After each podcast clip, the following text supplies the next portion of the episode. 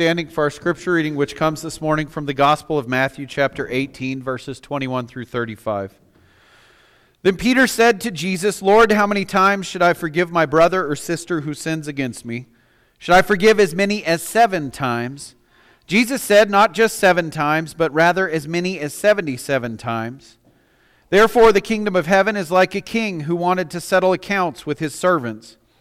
When he began to settle accounts, they brought to him a servant who owed him 10,000 bags of gold. Because the servant didn't have enough to pay it back, the master ordered that he should be sold along with his wife and children and everything he had, and that the proceeds should be used as payment. But the servant fell down, kneeled before him, and said, Please be patient with me, and I'll pay you back. The master had compassion on that servant, released him, and forgave the loan. When that servant went out, he found one of his fellow servants who owed him 100 coins. He grabbed him around the throat and said, Pay me back what you owe me. Then his fellow servant fell down and begged him, Be patient with me, and I'll pay you back. But he refused. Instead, he threw him into prison until he paid back his debt. When his fellow servants saw what happened, they were deeply offended. They came and told their master all that had happened. His master called the first servant and said, You wicked servant, I forgave you all that debt because you appealed to me. Shouldn't you also have mercy on your fellow servant, just as I had mercy on you? His master was furious and handed him over to the guard responsible for punishing prisoners until he had paid the whole debt. My heavenly Father will also do the same to you if you don't forgive your brother or your sister from your heart. This is the word of God for us, the people of God. Thanks be to God. If I can invite you to be seated, please. It's good to be here with you all this morning. I want to thank you last week for the warm welcome of Reverend Ernie Vineyard, our district superintendent, who came and preached. I'm always grateful when he can come and fill in and help to lead the worship here at First UMC. I know when I record the message, it's good, but it's better to have someone in person, right? Um, So uh, last week, just to share with you all, um, Addison had basketball on Saturday morning, and then we headed to Alamogordo. Mindy's grandmother uh, lives in Alamogordo, and last Sunday, or no, Saturday, Sunday, Sunday, Sunday, Sunday, Sunday. Um, there's a lot of birthdays in Mindy's side of the family in February. Um, it was Sunday. She celebrated her 90th birthday. And so uh, Mindy's grandmother is Mindy and my last grandparent living. And so it's always a blessing to be able to, to do that and to be there for that. Um, I'm also reminded how special it is for our daughters, Katie and Addison, to be able to have known and, and have a real relationship with the majority of their great grandparents. Um, that's just a blessing, you know, that I don't think you realize. So um, we were just glad to be a part of that. So, uh, this morning we're going to be kind of wrapping up this short sermon series as we're looking in the Gospel of Matthew and looking at one of the parables from Matthew. I'll be honest, I'm going to need to revisit this sermon series. I think, you know, if you go and, and take some time and read in any of the Gospels, there are a number of parables that teach us so much and speak to us so much in such a deep way about the kingdom of God and about the way that God, through Jesus Christ, has chosen to work in this world and through our lives. And so, um, you know there's just there's just so much more than we can see than just looking at, at three weeks of parables in matthew. And so uh, today we're going to be looking and, and thinking about the idea of forgiveness and what jesus is saying when he's talking to peter and the disciples there. And so i want to begin this morning by by taking a moment for us to think about where this scripture where this parable this story falls in the gospel of matthew. Here's just a, a, kind of brief overview I found online that, that kind of breaks down how Matthew is broken apart, up in, in four different ways. And so in Matthew's gospel, the beginning is the genealogy and the birth of Jesus. And so that's just the first four chapters of Matthew. And then the second part is the largest block, which is chapters roughly 3 through 20, 4 through 20. Uh, and it describes the majority of Jesus' ministry and his teaching. And the majority of this portion in Matthew's gospel, as compared to, to some of the other gospels, is Matthew centers Jesus' ministry and the majority of his gospel in the region around the Sea of Galilee, in the city of Capernaum, in the city of Nazareth, and in other communities in the northern part of, the, of Israel. The third part is when, is when Matthew transitions Jesus heading to Jerusalem in chapters 21 through 28, where Jesus teaches, where he confronts the authorities, where he uh, goes into the temple, where he is crucified, and everything else that we read about. And then finally, in Matthew 28, is kind of the celebration, the resurrection, and then the Great Commission when Jesus commissions the disciples and those that follow him to go out into the world and share the gospel of Jesus Christ, you know, to all the reaches of the earth. And so our parable this morning comes from that big second block in chapter 18. And it's kind of towards the end of Jesus having spent time teaching in this region around the Sea of Galilee. And this parable is actually a response to a question that is posed to Jesus by the disciples when they say, Who is the greatest in the kingdom of heaven? Friends, I don't know about you, but I can ask every one of us, Who's the greatest football player? And every one of you in here would have a different answer, right? As long as it's not a cowboy, we're all right. But. Um, I can ask you another question. I might say, Who is the best composer if music is your thing? And there, my guess is there are many of us in here. Some of us would say, oh, it's so and so, and agree on that. And what about, you know, artist? Who's the greatest artist? Who's the greatest author? Who's the greatest in the kingdom of heaven? And so, after Jesus answers this question, he tells a parable of the lost sheep and then ends with an instruction of how followers of his are to correct those who sin. When he talks about how, for those who change their life and in their sin, they are to continue being in relationship with the community of faith. And then he says, for those that choose to continue sinning, they are to be separated. And then Peter asks the question that gets this morning's parable going when he says, Lord, how many times should I forgive my brother or sister who sins against me? Should I forgive as many as seven times? Or I think it's helpful for us to pause before we look at Jesus' response in this question and for us to understand why Peter chose seven times seven. I think we know, uh, if you look in the scriptures, seven is often an important number. There's seven days in the creation. On the seventh day, God rested when He created. I mean, the seven deadly. I mean, there, there seven deadly sins. There seven is a number we see through the scriptures.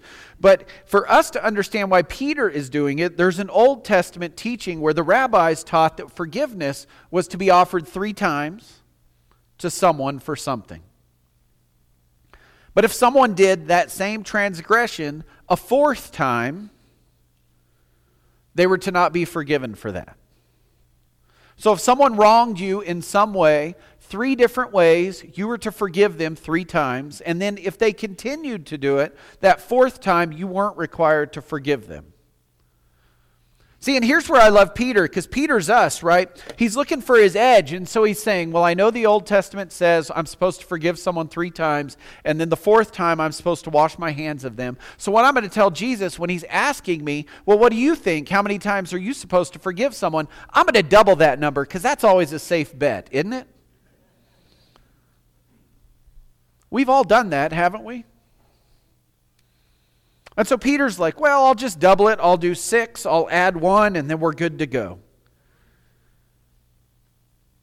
I mean, that's, that's uh, generous according to the Old Testament teaching, isn't it? It's generous if you look at what the rabbis were teaching in those times of, of Peter's basically saying, we'll just double it. We'll forgive twice as much. And Jesus' answer to him likely surprised everyone, including us as he said, forgive as many as 77 times, or depending your, on your biblical translation, there's, there's kind of a difference here. Some Bible translations say 70 times seven times, so 490, like we talked about in our children's time this morning. Other biblical translations say 77 times. Does it really matter whether it's 490 or 77 times? Not really if we're looking at the parable and how Jesus is teaching it, right? He says, Forgive as many times as 70 times 7 or 77 times. And then he told the following parable that we've already heard in our scripture. A servant owes 10,000 talents or bags of gold, in my, biblical, my translation of the Bible, to the king of a region who's brought in to settle his account. Boy, in Jesus' time, 10,000 talents is an unpayable sum. For those who worked at a daily wage, it would be impossible for them to ever pay this money back, even if they devoted every penny that they earned for the rest of their life to pay their debt.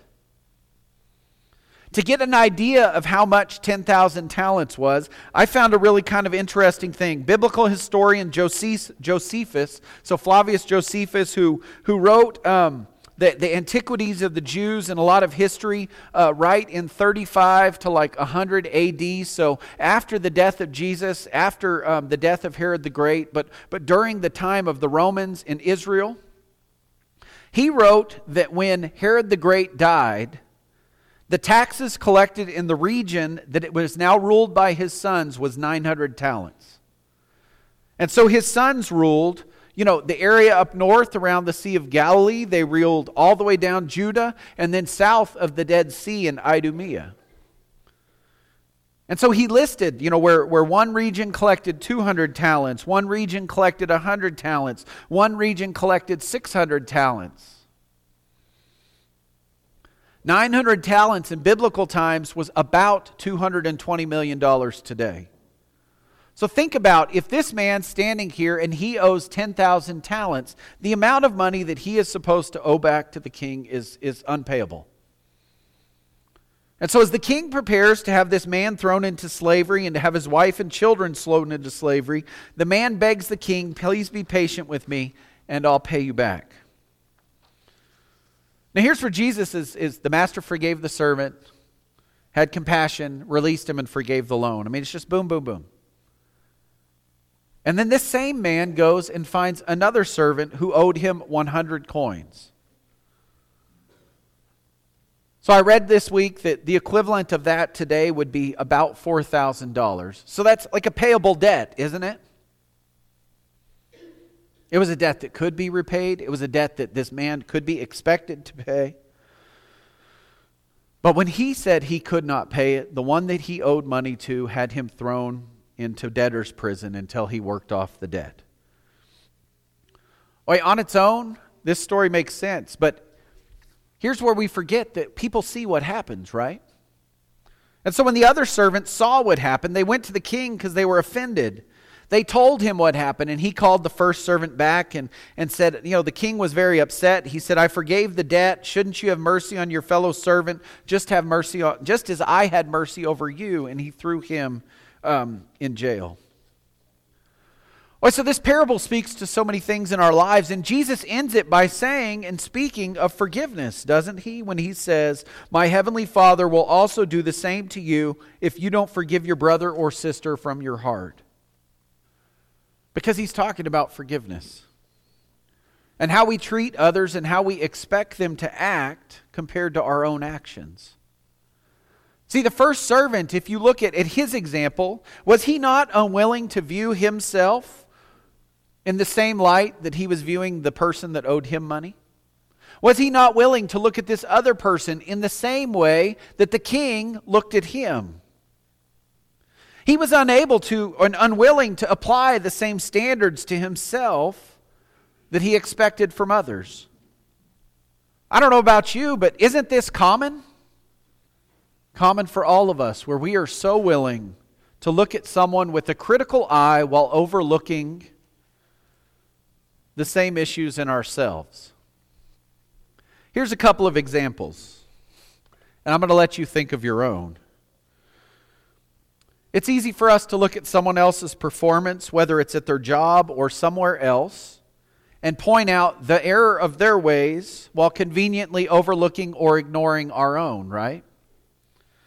Maybe we sit down to eat with someone. We see what they're eating and we think to ourselves, man, that's so unhealthy, while not looking at what we just ordered or have on our plate. No one's done that, right? Maybe we think our speech is direct or frank and courteous towards others, while they hear our speech as blunt, condescending, and disrespectful. I think we can look larger scale, you know, where we're unwilling to look or, or people are unwilling to, to look and see uh, how they act com- compared to what they're telling others. I mean, we look at politicians and those in leadership who are unwilling or unable to apply their own conduct to follow the laws and taxes that they apply to the rest of us. whether it's mask wearing, whether it's using information that they have that they shouldn't use to buy or sell stock. Basically, there's lots of things, right, that we can look and we can see, and I can spend the rest of the morning listing examples, although thankfully I don't have any more on my list, so I'm not going any far. But, um, but I think it's really easy. It's, it's easy for us to look and see and think how easy it is for people to expect one thing of others and not expect that same thing of themselves. And so that's what Jesus is talking about because I think we can all agree that if we did for others what we expect them to do for us, wouldn't the world be a better place? And isn't this the same with forgiveness? Isn't this the same with mercy? Isn't this the same with grace? If we offer forgiveness in the way that, the, the same way that we expect others to forgive us, man, things would be so much better, wouldn't they? See, this parable of Jesus is not a go and do parable. Like there are lots of, of parables that if you go and read, well, how does it always end? It always ends with Jesus saying, Go and do likewise. So basically, he's telling those that are listening to him, Go and do what I've just instructed you, or shown you, or told you. This parable is, is him telling us of how God expects us to live as full participants in his kingdom. This parable is a summary of, of Jesus' larger theme in Matthew's gospel of how we're to live and how we're to forgive and of how we're to be a part of God's kingdom. Matthew 5:17 says, "Blessed are the merciful, for they shall obtain mercy." In the Lord's Prayer in Matthew 6, what does Jesus say? He says, he tells us to pray to forgive our debts as we forgive our debtors, or to forgive our trespasses as we forgive those who trespass against us? Is it not a heart or, or part of the heart of Jesus' gospel or Jesus' gospel in Matthew is to be a part of God's kingdom and to be a person who forgives? Basically, what he's saying is that our outflow of mercy and forgiveness must coincide and must reflect the inflow of mercy and of forgiveness that God pours into us. And so, our prayer, as we read this parable and as we think about what Jesus has taught, is that God will, will place in us a forgiveness that is in proportion to or beyond our, our ability to forgive others. We must forgive as we ourselves hope and pray that others will forgive us. Where Jesus takes it further is just by throwing out that huge number. Is to get Peter to step back, to get the disciples to step back, to get those that are listening to step back and go, wait a minute, what? We're to forgive that many times and in that many ways? Because what he's really saying is to forgive and to offer mercy and grace in a way that is beyond what even you can measure. That we can only forgive and truly forgive once we, we recognize and accept the depth, depth of forgiveness that we have already received from God. See, to be one with Jesus is to be one who forgives. We cannot claim to be with Him if we are opposite of Him and if we are opposite of his heart when it comes to forgiving. Because read the Gospels. God's whole attitude toward us is of forgiving love, isn't it? And as He forgives, He invites us to be in real fellowship and relationship with Him. And He invites us to live according to His grace as we pour out those things that we have received into the lives of others. Not because it's ours to keep, but because it's ours to give as He has given it to us. Amen.